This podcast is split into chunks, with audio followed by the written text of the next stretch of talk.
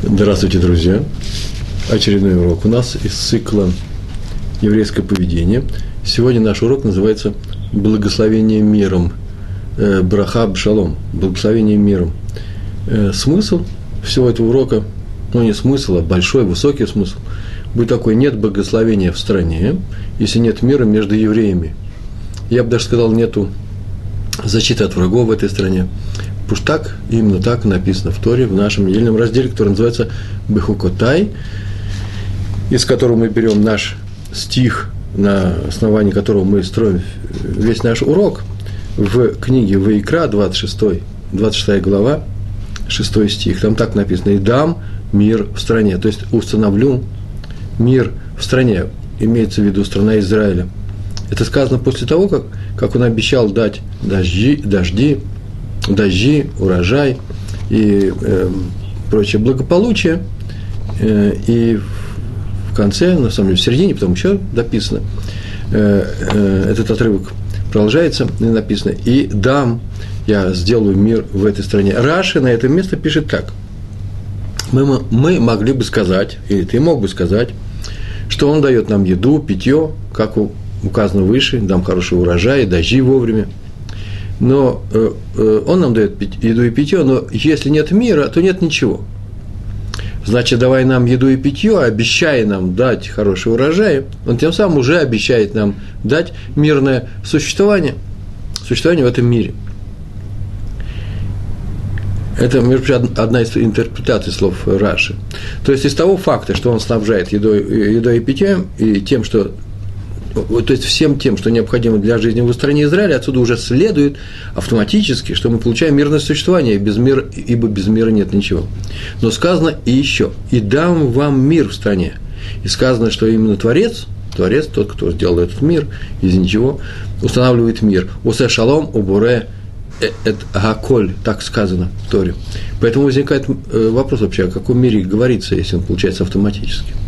Рамбан Нахманит объясняет вот эти слова «и установлю мир в стране Израиля», это означает, что способствую, я поспособствую тому, что между вами будет мир. И то же самое написано в книге Ора Хаим, и там это немножко подробнее уточняется, просто уточняется. Этот стих говорит не о мире с внешними соседями, а о мире между евреями. Всевышний поможет жить евреям в мире – и внутреннем сотрудничестве, я бы сказал, добавил. И мудрецы поясняют, они дальше развивают эту мысль. Если внутри евреев царит мир, то и, не, и враги не нападут на них. Не надо беспокоиться о мире на границе, например, с Сирией, с Ливаном, откуда сюда проходят э, всякие нехорошие люди, да, э, демонстрации, там, армии и так далее, прочие вещи.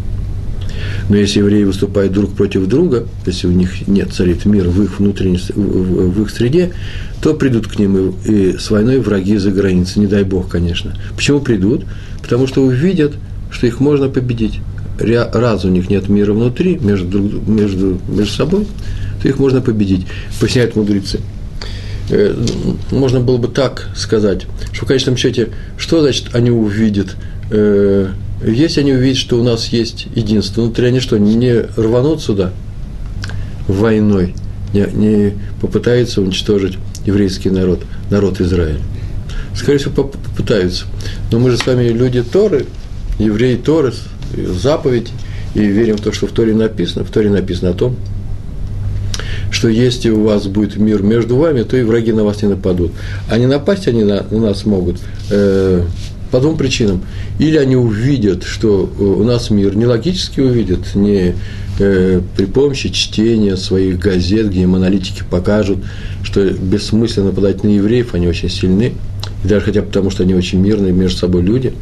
Нет, эту, эту любовь, это, это нежелание напасть на евреев э, э, и уверенность в том, что ничего не получится от такого нападения, им внушит Всевышний, или даже сделает другие народы друзьями евреев, защитниками евреев. Так написано в наших книгах пророков наших. Указывает Исхак, Раф Ицхак Зельберштейн в своей книге, которая называется «Туфхая Биу». Это известная книга, она лежит на столах во многих синагогах там просто ее интересно читать.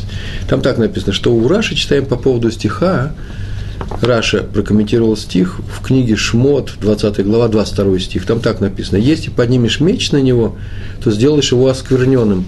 Речь там идет о жертвеннике храма, на котором приносились жертвоприношения.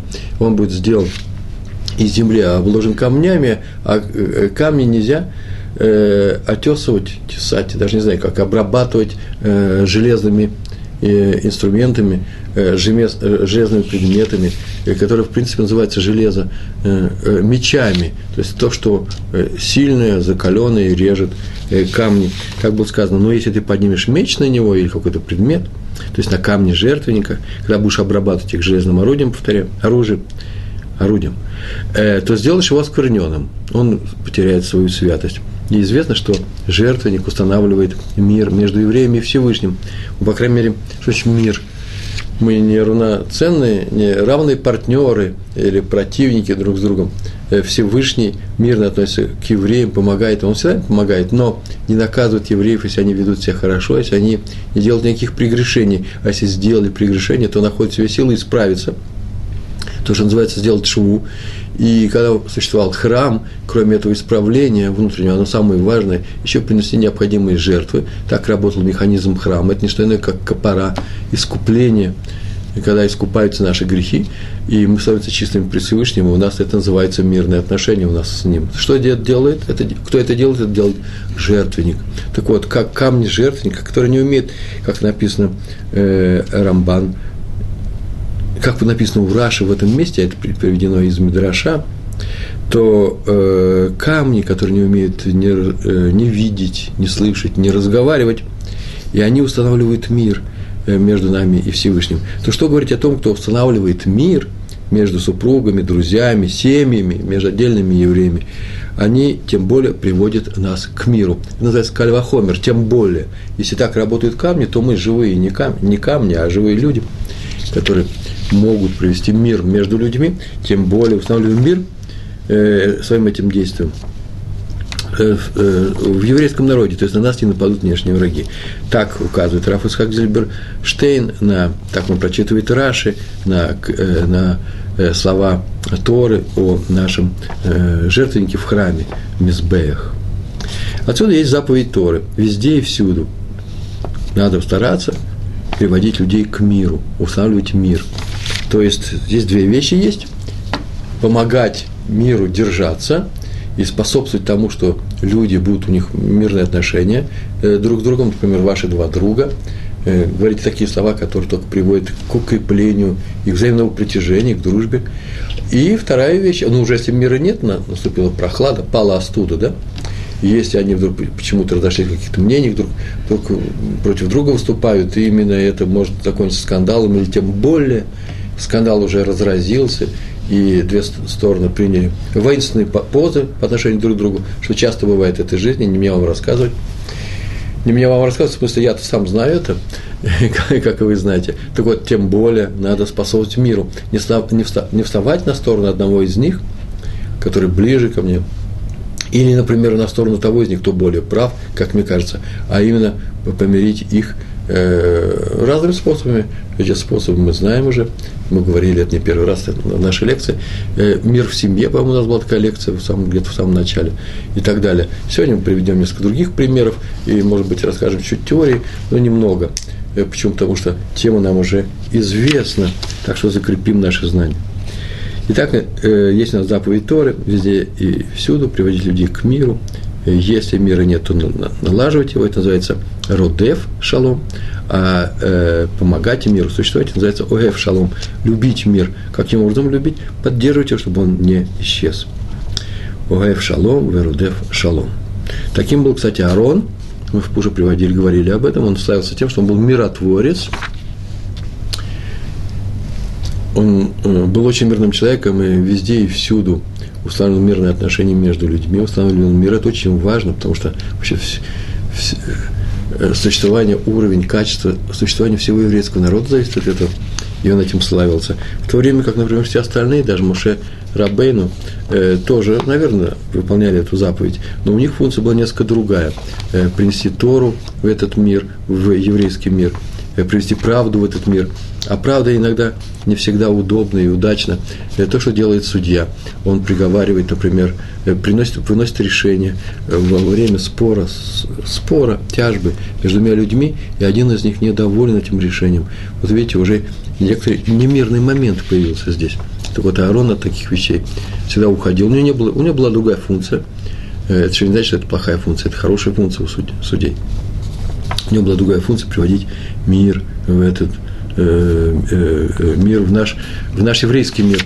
И э, благодаря Арону нас сопровождали облака славы, это, которые вели, Всевышний нас вел при помощи этих вещей через пустыню, или огненный столб шел ночью, и мы шли за ним во время 40-летнего блуждания нашего по пустыне. Это означает, что именно Аарон или качество Аарона помогает тому, что Всевышний управляет еврейским народом, защищает его помогает ему. Ну, история. Историю я начну с э, раби Мейра Симхи из, Двинска, известнейший раввин, раби Мейер Симха, легко запомнить, он написал книгу «Ор Самех», «Ор» от слова «Мейер», это «Мейер», э, значение, да, Симха, это мужское имя, да, Ашкиназим. Э, Симха – это Самех, «Ор Самех» – это э, раби из Двинска написал известнейшая книга. О нем рассказывает его ученик – Раф Йосеф Саравский. Так я вот перевел Саравский, мне кажется, скорее Саравский, чем Шаравский, там так было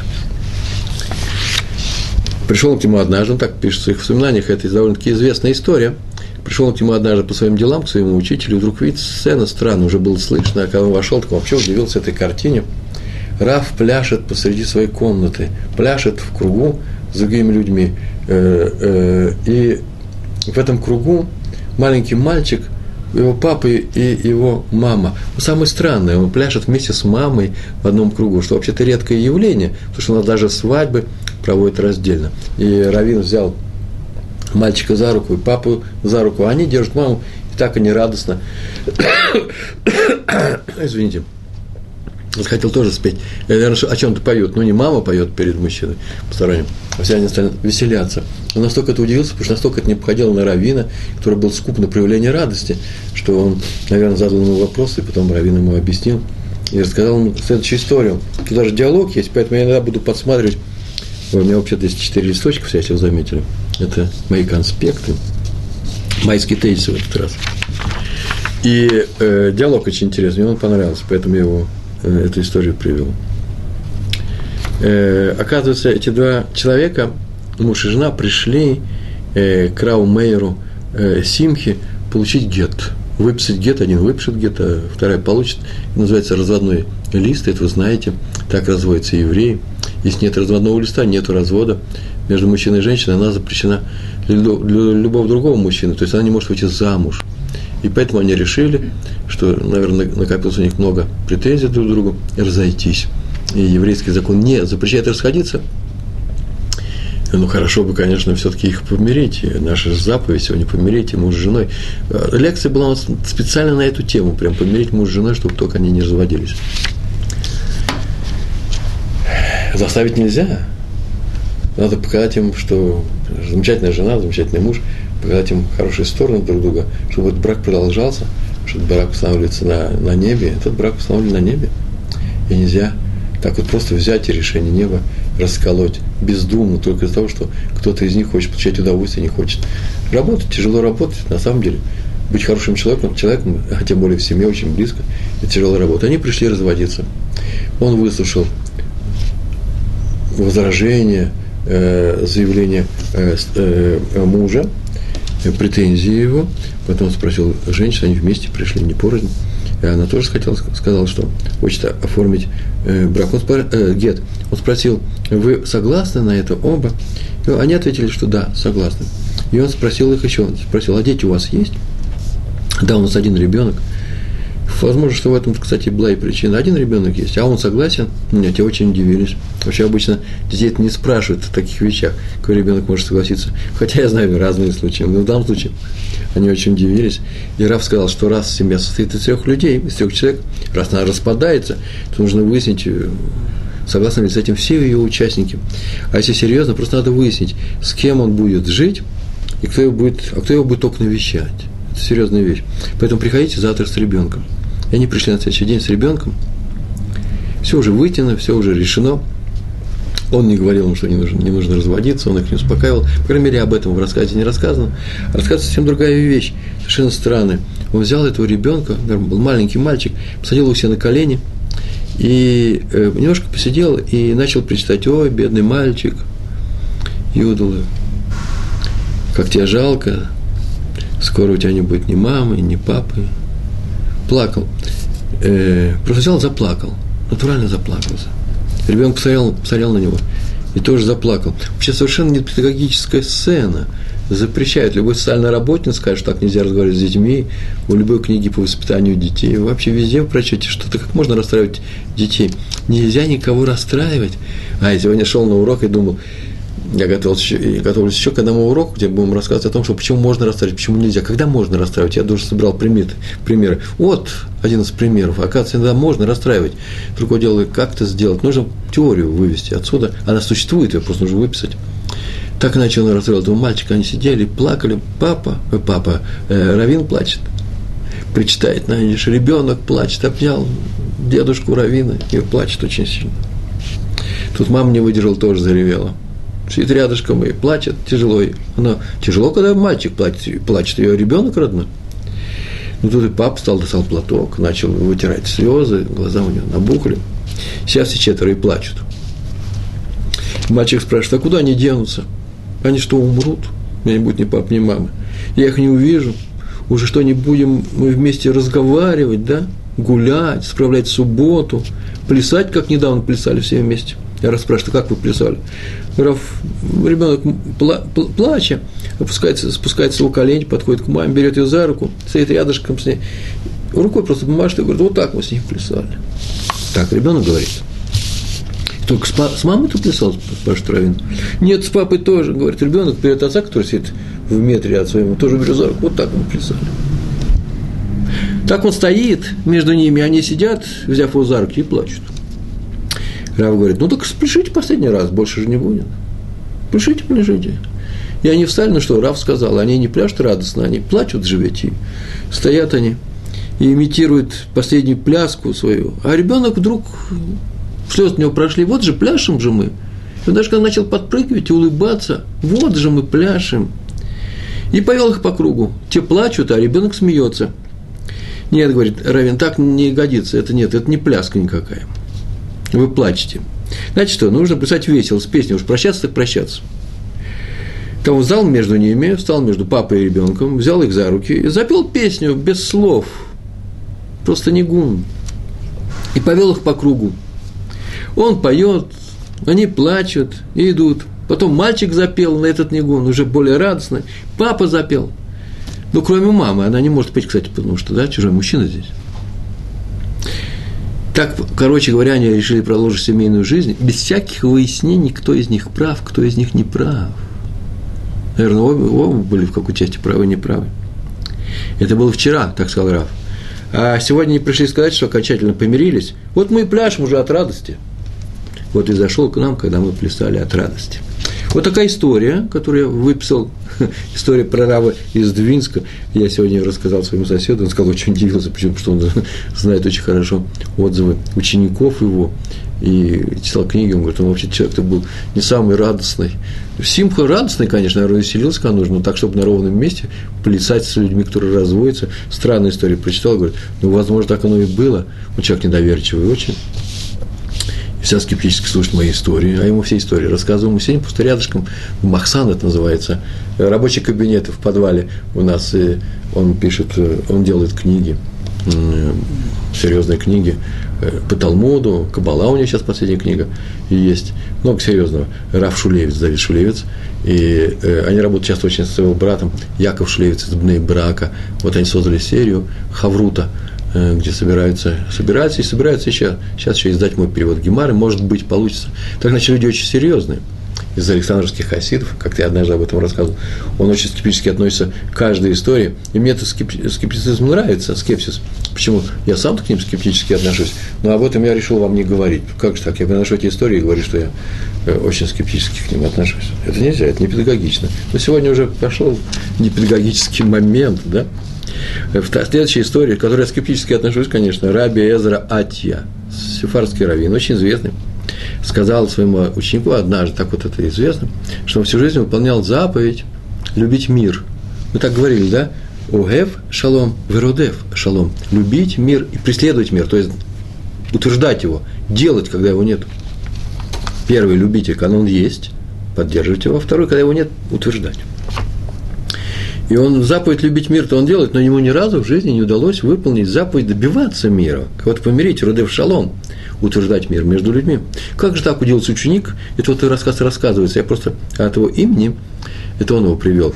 Я просто не выписал его имя. Вот в прошлом году мы ездили вместе с Равином, так он говорит, Рабезера Ати, это лет 20-30 назад, сколько назад, много лет назад прошло, ездили в Тель-Авив. И когда был там спор, спор, не скандал, не война, спор между руководителями двух общин еврейских. Ну, понятно, что в Тель-Авиве это еврейские общины, значит, это было еще э, 50-е годы, может, даже начало. Откуда я взял? Может, я ошибаюсь, потому что Бнейбрак потом возник, и все общины приехали в Бнейбрак. Многие, по крайней мере. И они пригласили, или кто-то пригласил вас в этом споре не то, чтобы поучаствовать, а просто принять как чью-то сторону и объяснить, что к чему нужно. Помните, да? Нет, не помню. А, вспоминаю, так может, они поехали? Нет, мы поехали, но мы приехали, они уже, оказалось, они уже помирились, и ничего там не особенно не установил. Он говорит, как так помирились? Почему они помирились? Потому что как только узнали, что вы едете к ним, они сразу нашли пути примирения, начали срочно, срочно искать, чтобы не, так было написано, чтобы не стать перед вами, как провинившиеся школьники Хедера. Раз спросил, так это из-за меня они помирились? И очень обрадовался, вот как хорошо, значит, я тоже выполнил заповедь утверждать мир между людьми. Вот до этого не знал, что он его выполнил.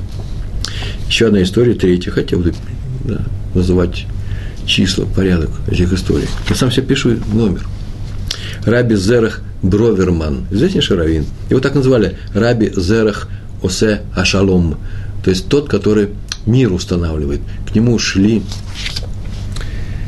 ну, понятно, что не два человека идут, которые поссорились, приходят к нему и помири нас. Хотя и такие случаи тоже бывают, есть такие истории. А одна из сторон идет, вот хочу я помириться, не могу найти пути примирения. Или же кто-то другой идет, говорит, вот такие-то люди есть, их нужно срочно помирить, или вот такая-то супружеская пара очень немирно живут, настолько немирно, что мы даже слышим, как они громко друг с другом, не очень красиво разговаривают. Я не знаю, как раз последнюю фразу я не могу перевести, потому что это же лашонара, по крайней мере, надо было бы их помирить. Кстати, между прочим, для пользы, туалет называется иногда, можно сказать лошонгара. Что такое лошонгара? Сказать о людях что-то не очень э, поддерживающее их высокий статус, духовный статус. Да, сказать, например, вот он кричит на жену, а она кричит на него. Это сказать вообще, что они скандалисты. Так может быть, это нужно сказать тому человеку, который умеет поправить дело и сделать так, что они перестанут быть скандалистами. Называется лето элет э, для пользы дела. Лето элет. Тогда в таких случаях можно. Одно из восьми один из восьми пунктов, когда разрешается говорить э, вот то, что называется лошонара. И тогда это уже не будет лошонара. Хофицхайм называл это разрешенным лошонара, а его ученики говорят, что это не лошонара, поэтому это разрешается. Но это уже терминология. Он был такой человек, Раби Зерах Осе Ашалом. И был миритель, вот такой известный, такой слово можно сказать, да, миритель. Бальшалом. Просто между людьми. И однажды его пригласили даже Сандак э, на бриз э, почетная должность держать младенца во время обрезания. Это таким уважаемым людям. И тут ему сообщили о том, что где-то нужно срочно установить мир между какими-то людьми, и он отказался от почет, почетной роли, потому что это не задержит никого. Тут можно и другого э, выбрать, на, пригласить на, на, эту, на, на эту роль, и побежал помогать людям. Так ведь можно было бы, почему я этот рассказ привел, можно было бы и отметить, что, ну что, можно было бы и не, не спешить с примирением – сегодня у нас, извините за выражение, полное обрезание, а к вечеру пойдем мирить. Полное примирение. Почему нужно одно делать вместо другого? Нет, вот в том-то и дело, что он считал, что даже минута ссоры минута пребывания в ссоре, задерживает приход Машеха, задерживает то, ради чего еврейский народ существует. А поэтому надо сделать все и очень быстро, чтобы помирить людей. Важное замечание. Э, когда мы мирим каких-то людей, примиряем их, то мы не становимся между людьми, оценивая их поступки, давая характеристику их поступкам, словам, давая им оценки, а мирим, э, не вдаваясь в поступки и слова. Это очень важный момент.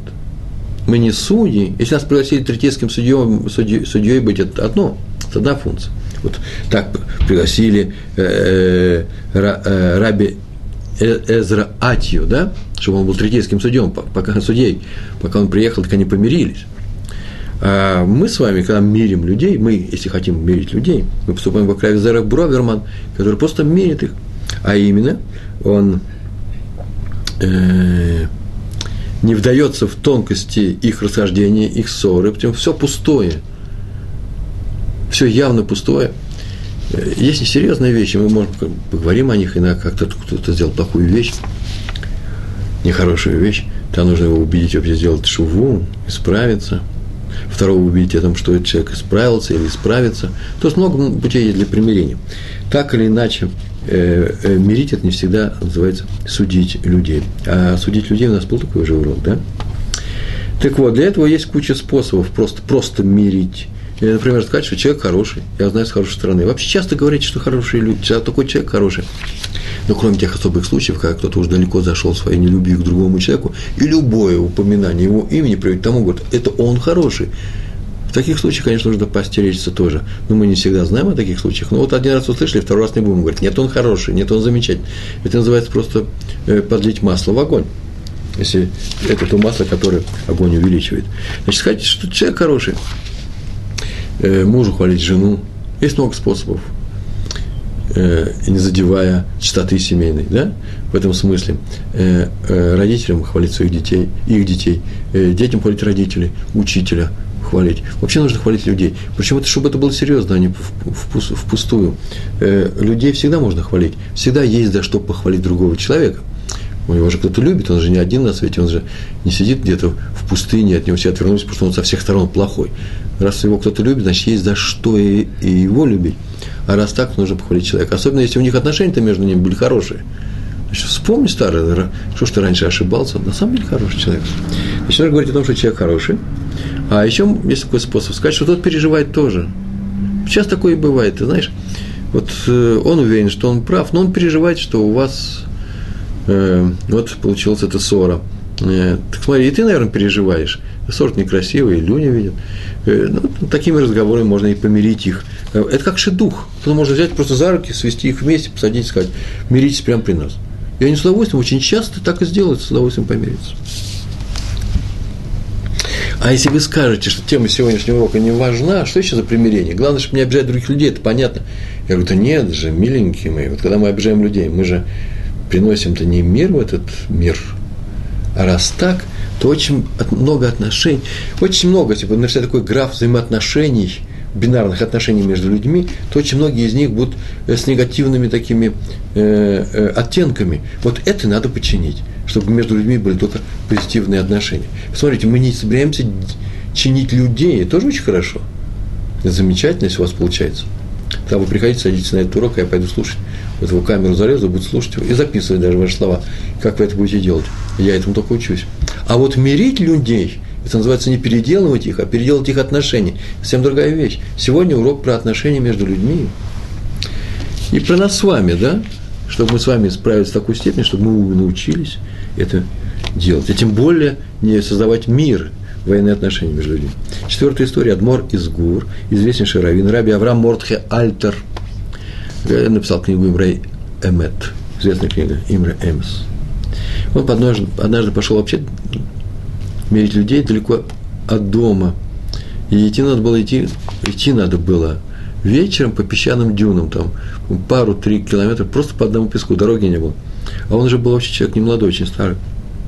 И ему сказали, что вообще-то не стоит это делать. Э, там, я от себя добавлю, завтра надо, я обещал что-нибудь отда, прибавить от себя, правильно, да? Э, завтра на джипе вас подбросим, э, тут несколько минут езды, а так идти два часа по песку, где опасно. И он сказал, нет, если есть надежда примирить двух евреев прямо уже сейчас, пойду этим путем даже 10 раз, то я буду обратно ходить, пока есть надежда, надо идти. Вот это его слова. Амеш тиква, царих лалех. Один услышал эту историю, один человек услышал эту историю и сказал, если я поссорюсь со своим товарищем, и об этом скажет нашему раввину, и он пойдет по песку 10 раз нас мирить, то зачем надо ждать, пока он 10 раз пройдет этот путь по песчаным дюнам? Можно помириться и не заставлять Рэбы так мучиться. О, слова. Хорошие слова, правильно я что сказал?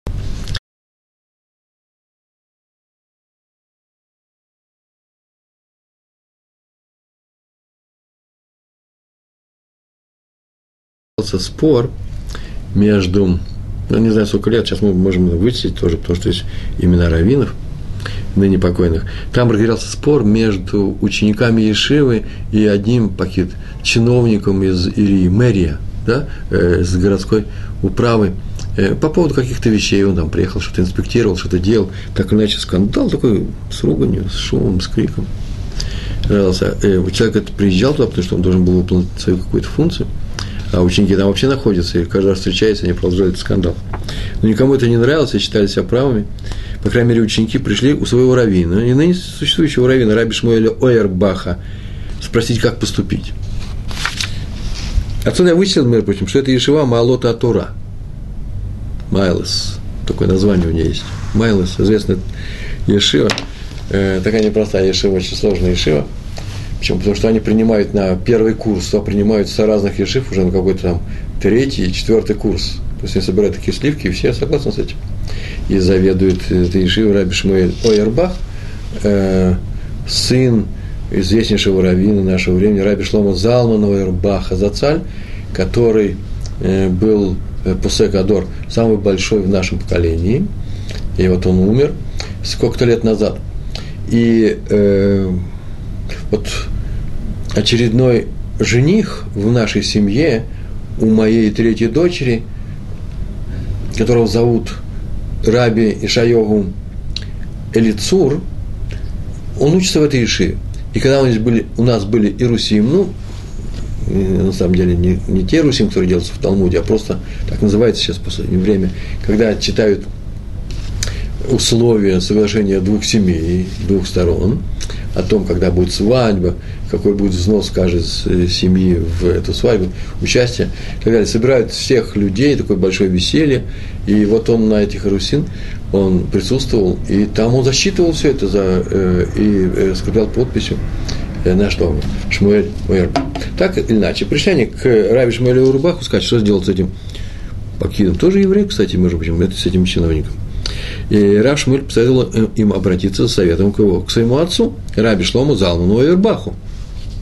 И они послали посланца, шалих называется, шлихус, да? Послали шалиха, посланца, к нему тот пришел и рассказал, в чем дело. А Раф сказал, что завтра он поговорит с этим чиновником, где он в Ирие, не было сотовых телефонов, по, по простому телефону тоже не, не очень доберешься, а Равин был уже очень старый. Он сказал, завтра я пойду к нему в эту, в эту, в эту мерию, в эту управу. Надо знать, откуда ну, идти. От, э, э, от этого района Шарай Хесет нужно было дойти до муниципалитета, да еще, еще одно название есть. То есть не, не маленькое расстояние. Завтра пойду и выясню. Тот испугался, как так, Рэбе, я пришел только задать вопрос, что нам нужно делать, а вы пойдете, мы не собираемся ли отрех утруждать вас, чтобы вы так далеко ходили. Тот сказал, ну я же не могу дать вам никакого совета, пока не выясню все это дело. Так что завтра я в полдень пойду туда. И что вы думаете? Он рано утром прибежал, прибежали, может, тот же шалих из этой Ишивы, сказал, нет, Рэба, не надо ходить, мы с ним уже помирились. Только чтобы наш Рэба туда не ходил, добавлю я про себя, э, с, с этим человеком. Помирились, по-настоящему помирились, у нас никаких претензий друг другу нет.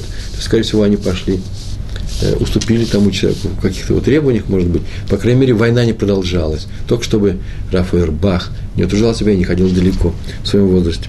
Шестая история про раби Ицхака из Варки. Или Ворка еще часто говорят. В последнее время Варка, там Альф.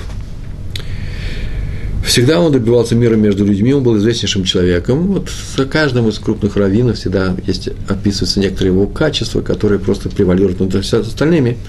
Так вот, как про э, э, Рава Исака из Вархи, Так же, как про раби Зараха Бровермана было известно, что это люди, которые хорошие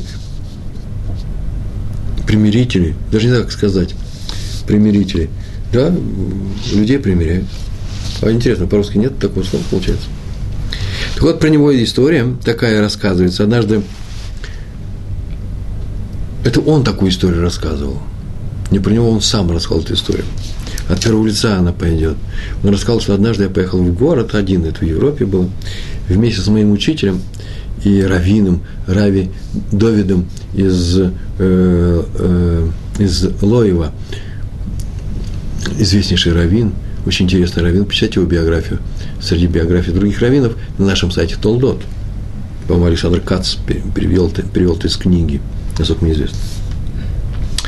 И э, приехали в, в этот город, и вдруг на, на, на улице вцепилась в меня, так рассказывает Раби Ицхок из Ворки, у меня одна женщина начинает меня бить, кричать, давать пощечины, обзывать разными словами, и клалот, проклятие.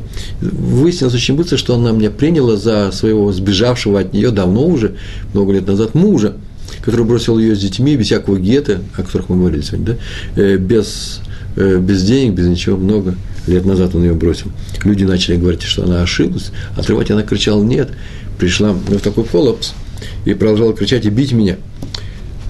Если первое лицо, то слово колос нужно вычеркнуть, да? Э, пришла в такое состояние. С трудом мой раввин, так говорит Рабиц, как из Ворки, а именно Раби, Раби Довид из Леева, э, ее успокоил. Он умел успокаивать людей и объяснил ей ее ошибку. Она заплакала, пришла в себя, успокоилась и стала просить у меня прощения – я сказал, что не обиделся за нее. Хотя потому, что все эти удары, так я и сказал, это прямо это учим отсюда. Все эти удары на самом деле полагаются вообще-то ее мужу-злодею. Не мне, она ошиблась с адресом. Но в принципе все эти крики, все эти шумы, все эти, может, оскорбления полагаются ее мужу злодею. Так было написано. На самом деле я даже не знаю, полагается ли, за какое такое злодейство можно бить людей. Иногда, наверное, нужно. Можно как-то по-другому найти какие-то другие способы. Так он сказал ей ибо она теперь ведь не может выйти замуж. На самом деле страшная вещь сделала. Он же бросил ее без геда. И детей не на что кормить. Так был, у нее был бы новый муж. Но эти удары и проклятия не полагались мне, хотя ее гнев и негодование, повторяю, были правильными, только не по тому адресу. С тех пор я всем говорю, вот для чего все это рассказывается, этот урок. Он каждый раз, когда приходил кого-то мирить, он это рассказывал, эту историю. Не каждый раз, очень часто. Говорю всем, кто поссорился, что обе стороны на самом деле правы, каждый в своих претензиях ко второй стороне. А они правильно негодуют, если исходить из их представления о оценке действий и слов второй стороны. Так они себе представляют эти слова, эту позицию. Они ее оценивают каким-то образом и реагируют. И, как правило, правильно реагируют. Но картинка-то придумана, они реагируют-то правильно на ту картинку, которую они себе построили, но картина неправильная. Поэтому каждый участник спора должен решить, должен узнать, выяснить. Это очень важно, насколько его видение этой картины, картины позиции другой стороны, правильно, не ошибается ли он в своем понимании, мотивации, действий, э, позиции второй стороны. Это очень важная вещь. Раз у нас есть немирные отношения, раз они зашли так далеко, а далеко зашли, когда друг другу сказали резкие слова, что-то не понравилось, мне эти слова не нравятся, мне уже больно, и ему больно. Вот, значит, дошли далеко уже. Я не буду говорить о больших скандалах, которые отравляют жизнь людям. Так вот, а убивают. Так вот, если у меня такие тяжелые отношения с каким-то другим человеком, друг к другу холодно начали относиться, это уже тяжелые отношения, то я должен задуматься, а правильно ли я его понимаю? Может, я ошибся? Бывает что такое, что я неправильно понял? Когда мне говорят, вот в чем дело, я говорю, ой, что же мне не сказали, как жалко, а я-то вот что решил – если мы выйдем из тени непонимания, из тени на свет, то очень часто многие проблемы решаются между людьми, даже между мужем и женой, которые давно друг друга знают, между сыном и отцом, которые друг друга даже знают изнутри, просто знают все слова, все мысли друг друга, но неправильно оценивают себя. Почему? Потому что у них, может быть, приоритеты другие. То, что для одного важно, для второго вообще незаметно, никак, нуль. Ничто. Кто знает об этом? А поэтому все нужно задуматься о том, если так далеко зашли дела, что мы даже два раза уже не поздоровались друг с другом, не сказали друг другу шалом. Один еврей Торы, второму еврей Тору не сказал шалом. Значит, надо подумать, правильно ли я его понимаю? И выяснить это. Не представляет труда большого выяснить, на самом деле, что он имел в виду. После чего не продолжать не продолжать свое противодействие, свое неприятие этих слов. А может быть, будет решение. Сейчас мы о нем скажем. Я их выписал, эти четыре решения. Может, оно найдется. Главное задуматься. Ой, не ошибаюсь ли я? Потом окажется, что ошибся. Я сам себя ведь не прощу. Другой простит, я не прощу. Седьмая история про раби Иосифа Хайма Зоненфельда, главного раввина Иерусалима. Он издал закон по городу никогда не принимать большие пожертвования для кололей, кололь ешив, от женщин без разрешения их мужей. Тяжелое время было, это, давно это было, до Второй мировой войны, и некоторые состоятельные люди, женщины, приходили и давали приношения. Э, так же, как это было вообще во все времена. Состоятельные жены. И в России, и в Англии бывает, заводят э, благотворительный какой-то э, амутак называется, э, центр, э, как, э, какую-то компанию, которая распределяет помощь среди малоимущих или бедных, или больных определенных э, болезней. Это занимается женщина, а в это время муж делает э, большие деньги. Еврейский закон запрещает. А именно, почему? Так написано в Шульханарухе, Йора Дея, часть Шульханаруха, там, там написано, что Габайт Здаки, тот человек, который в синагоге отвечает за сбор Здаки, мы знаем, что это такое, и за ее распределение, так он не берет большие пожертвования от женщин, но берет очень маленькие. Маленькие деньги, которые просто на карманный расход дают. Ибо есть подозрение, что она дает эти, э, эту заку без разрешения мужа. Когда подозрения такого, подозрения такого не будет, может придется сказать, да, возьмите ее все, берите, нормально. Пока не такого разрешения, нельзя это делать. Почему? Э, ну, во-первых, Шульханарух так, в такие годы был написан, когда вообще-то занимались добычей средств э, именно мужья, э, а не ж, э, женщины. Э, и так считается по еврейскому закону, что все, что э, э, находится в доме, имущество принадлежит, в принципе, принадлежит мужу. Это не значит, что у нас самодур, что хочет, то и делает, и такие падишах и султан, а жена у нас в рабстве. Нет, мы живем в современном мире, и еврейский закон никогда не противоречит современному миру. Больше того, современный мир очень даже хорошо вписывается в еврейские законы, сам так хочет сделать, современный мир он такой. И женщина просто э, может и зарабатывать на жизни, в большинстве семей мне известных – где муж учится все время, жена зарабатывает, но решают они коллегиально вместе, и в конечном счете последнее решение э, принадлежит мужу. Ну, понятно, что он не будет говорить, да, жена нет, или наоборот, потому что они же муж и жена, они же любят друг друга, но он учит законы, вот что самое главное в нашем современном еврейском мире.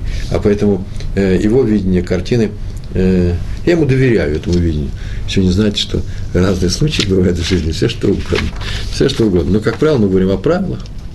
Только там написано про Габайт Заки, что он не берет большие деньги только с разрешения мужа. И вот однажды к Раву Йосифу Хайму Заненфельду пришли и сказали, что одна женщина прислала огромное пожертвование в Ешиву. И у в, в пакете письмо, там деньги были, не чек, так чеков еще не было.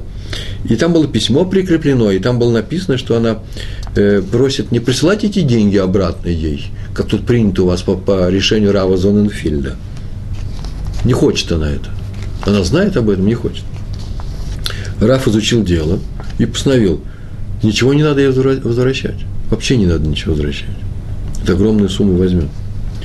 Ибо есть опасения – судя по тону ее послания в письме, что муж ее, обнаружив, что жена, что жена отдала другим такие, такие деньги, начнет ее ругать, и не будет мира в семье. И так добавил, лучше нарушить одно постановление Шульхана Руха, чем разрушить мир в одной еврейской семье. Называется шалом байт, мир в семье. Потом понятно, что как-то решили этот вопрос, э, нельзя брать эти деньги, потому что есть подозрение, что вообще это гнева, как называется гнева, воровство, то есть она взяла без спросу. Этот вопрос можно решить, но вот так просто взять, послать без всего, э, без предупреждения, чтобы муж увидал, что жена такие вещи делает, нельзя. Надо его как-то подготовить и сделать мир в семье. Мир в семье важнее постановления Шульхана Аруха, в котором мы живем. Э, есть исключения. Бывает, что и постановление важнее, может быть, жизни человека. Но мы говорим именно об этих случаях. Восьмой пример про Рабейну Ахида. Э, так его звали, он жил здесь, в Израиле, он отличался очень сильным качеством любви, я так сказал, да, сильное качество. И такое свойство у него в его душе было – любовь к миру между евреями. Примерял всех, даже, как рассказали, даже брата с сестрой, которые не разговаривают с юности и уже живут в разных семьях, даже в разных городах, он все равно сделал так, чтобы они помирились, чтобы не было у них на всю жизнь остатка вот этой детской ссоры. Если он слышал, что кто-то поссорился, он тут же все бросал и бежал их мирить. И также примерял не только супругов, и общины целые примерял. Это Рабейну Ахида. И э, однажды даже, говорят, примирил, так написано во всех книгах, две семьи, которые были в ссоре, в тяжелой затянувшейся ссоре, 12 лет, вот такие мандыки Капулети, он их примирил. И, а до этого никто их не мог примирить, две известные семьи были. Он пришел к ним и говорил с ними очень долго, с каждой семьей отдельности, и потом они помирились. Э, надо обратить внимание ваше, что написано, что они помирились, это не значит, что они сказали, ладно, ладно, миримся, и как только он ушел, они увидали, что он только ушел, снова бросились друг на друга с кулаками. Нет, уж он мирил, так мирил. На самом деле так, что сидели люди, удивляясь, ну как же так мы воевали, какая глупая вещь, э, ссоры, скандалы, война между нами. Так он их мирил, так это известно. О себе он такую фразу сказал, для чего я привел этот рассказ, не знаю почему, но у меня есть такая способность, данная небом, умею мирить, людей. Он это умел. Вы слышите, некоторые люди умеют врачевать. Придет, сядет напротив тебя, там положит руки тебе на голову, и головная боль прошла. Ходит человек лечит всех. Так известно было, да? Много таких было врачевателей народной, народной медицины в, э, в еврейском мире, в Закарпатье, в Карпатах, в горах. Хасидизм оттуда пошел. Это были наши учителя и врачи. Э, многие умеют врачевать, а другие умеют успокаивать. То есть само спокойствие приходит на человека, который до этого э, тяжело переживал, или горе у него было, или вошел в некоторое возбуждение. Люди умеют успокаивать. А вот э, самое великое умение из всех этих умений, уметь что-то делать с людьми, умение примирять их. Это тяжело, потому что очень часто примирять приходится повернуть их обратно. У них ведь склад их души таков, что против этого человека он выступает, что-то у него резонирует в противофазе, и душа у него такова, что она не сопротивляется этому. А изменить самого человека – это очень тяжело. Это могут сделать только следующие люди. Учителя и те, кто умеет примирять. Так что после урока человек вышел и сказал, ой, я сейчас что-то во мне изменилось, что-то я в себе э, увидал неправильно, что-то я в себе сейчас должен починить. Или, предположим, все во мне правильно, но я еще, еще что-то должен добавить. Это учителя. А примерять – это значит – вот самое великое качество. Это весь наш урок на этом стоит. Для того, чтобы люди друг друга любили. Потому что сказано о том, что евреи полюби ближнего, как самого себя. Девятый рассказ.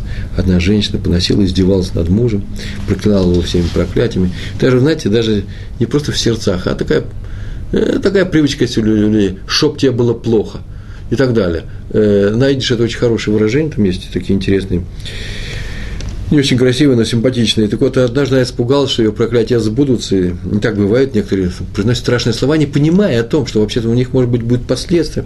И она написала, написала письмо Раву Арье Левину, где призналась, что раскаивается, и просит у нее прощения, и обещает больше так не поступать. А к письму, для чего она послала прикладывает некоторую сумму денег на закон.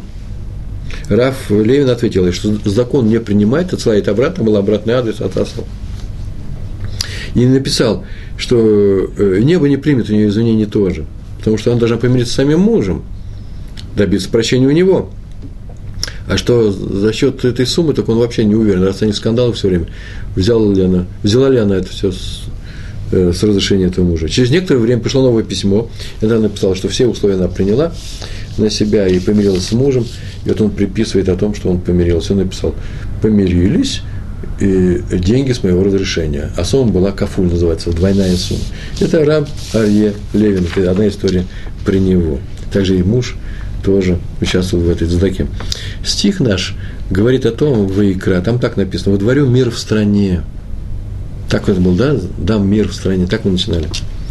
А там продолжение до точки еще несколько, несколько слов. Когда ляжете, никто вас не потревожит. То есть не испугает, но никто вас тревожить не будет. Так вот, однажды разгорелся спор между двумя общинами в Израиле. И каждая из сторон выпустила, знаете, такие бумажки, прокламация их называю, где было написано все стихи, стихи, посуки, как называется, э, все э, э, э Из разных книг они взяли, из разных источников они взяли доказательства того, что свои, доказательства своей правоты. И каждый с этими, этими историями вывесили их, пашквилем называется, вывесили на дверях своих синагог, что они правы, а другие не правы.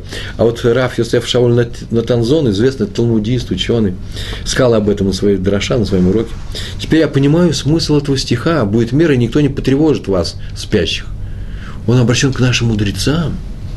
Это будет мир в стране, то есть между евреями, и вас никто не потревожит – к вашим словам не будут прибегать для того, как, как доказательством своей правоты. Что означает слова. Это такая шутка, на самом деле это серьезная вещь.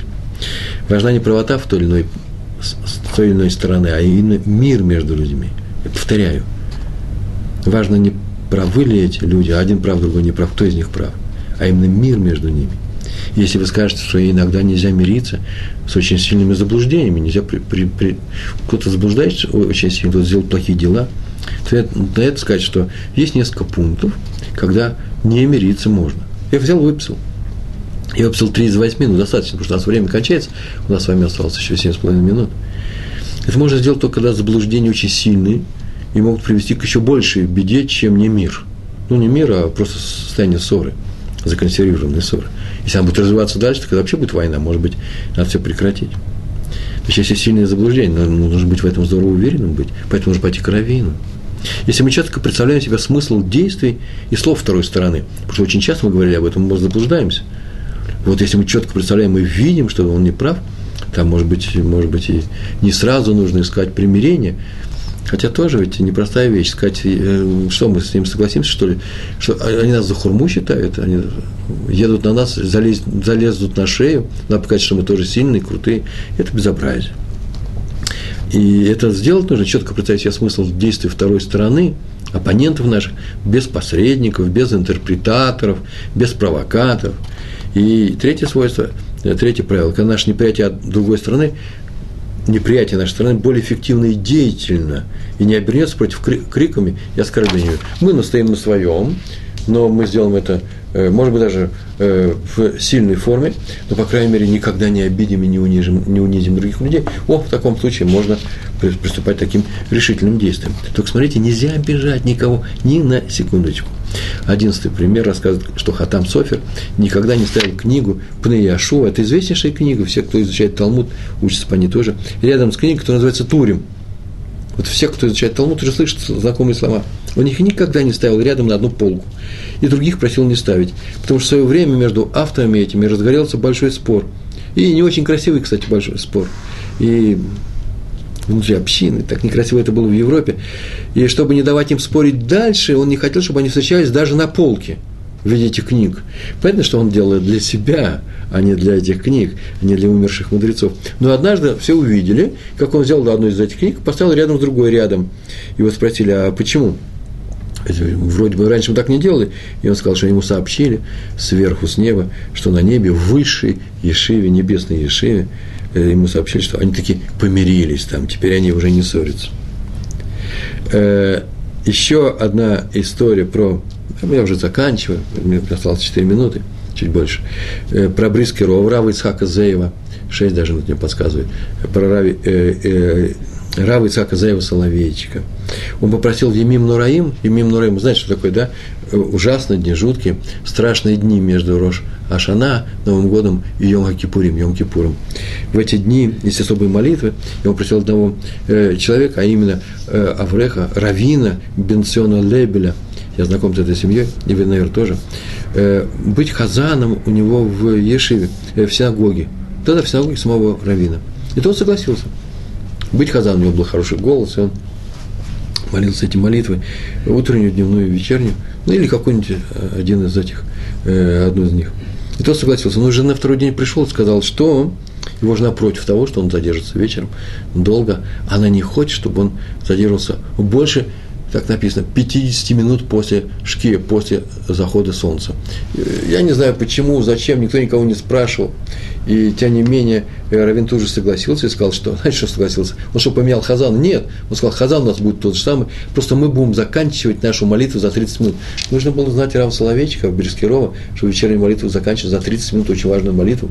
Он сказал, извините, но мир между супругами важнее, чем заповедь удлинять наши молитвы. Вы знаете, вот сейчас мне пришел вопрос, э, э, поскольку я вижу в вопросе 9 строчек, я просто не успел, у меня осталось время прочесть все эти 9 строчек. В свое время напишите их э, э, короче. Если будете писать короче, я буду вам очень благодарен, тогда я постараюсь ответить на все ваши вопросы. Э, очень длинный вопрос, я не успеваю. Извините, Бог ради, извините. У нас будет мир между нами, я надеюсь, нет? Если мои техники здесь, помощники, э, этот вопрос сделают в одну строчку, я если получится, то я с удовольствием отвечу уже сейчас.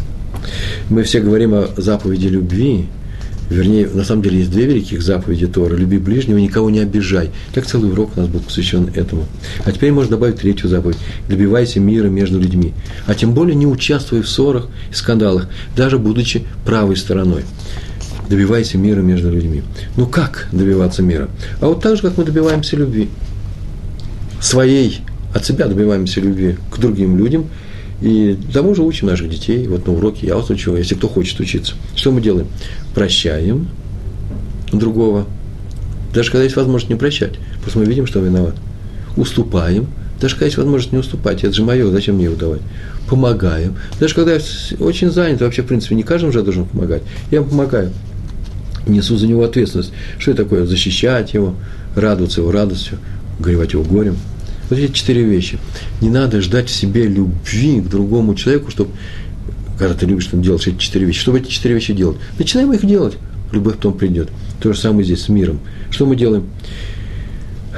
Мы их просим, людей, простить друг друга, уступить другому, помочь друг другу, сопереживать друг другу. Мы сами так поступаем, и их просят. И тогда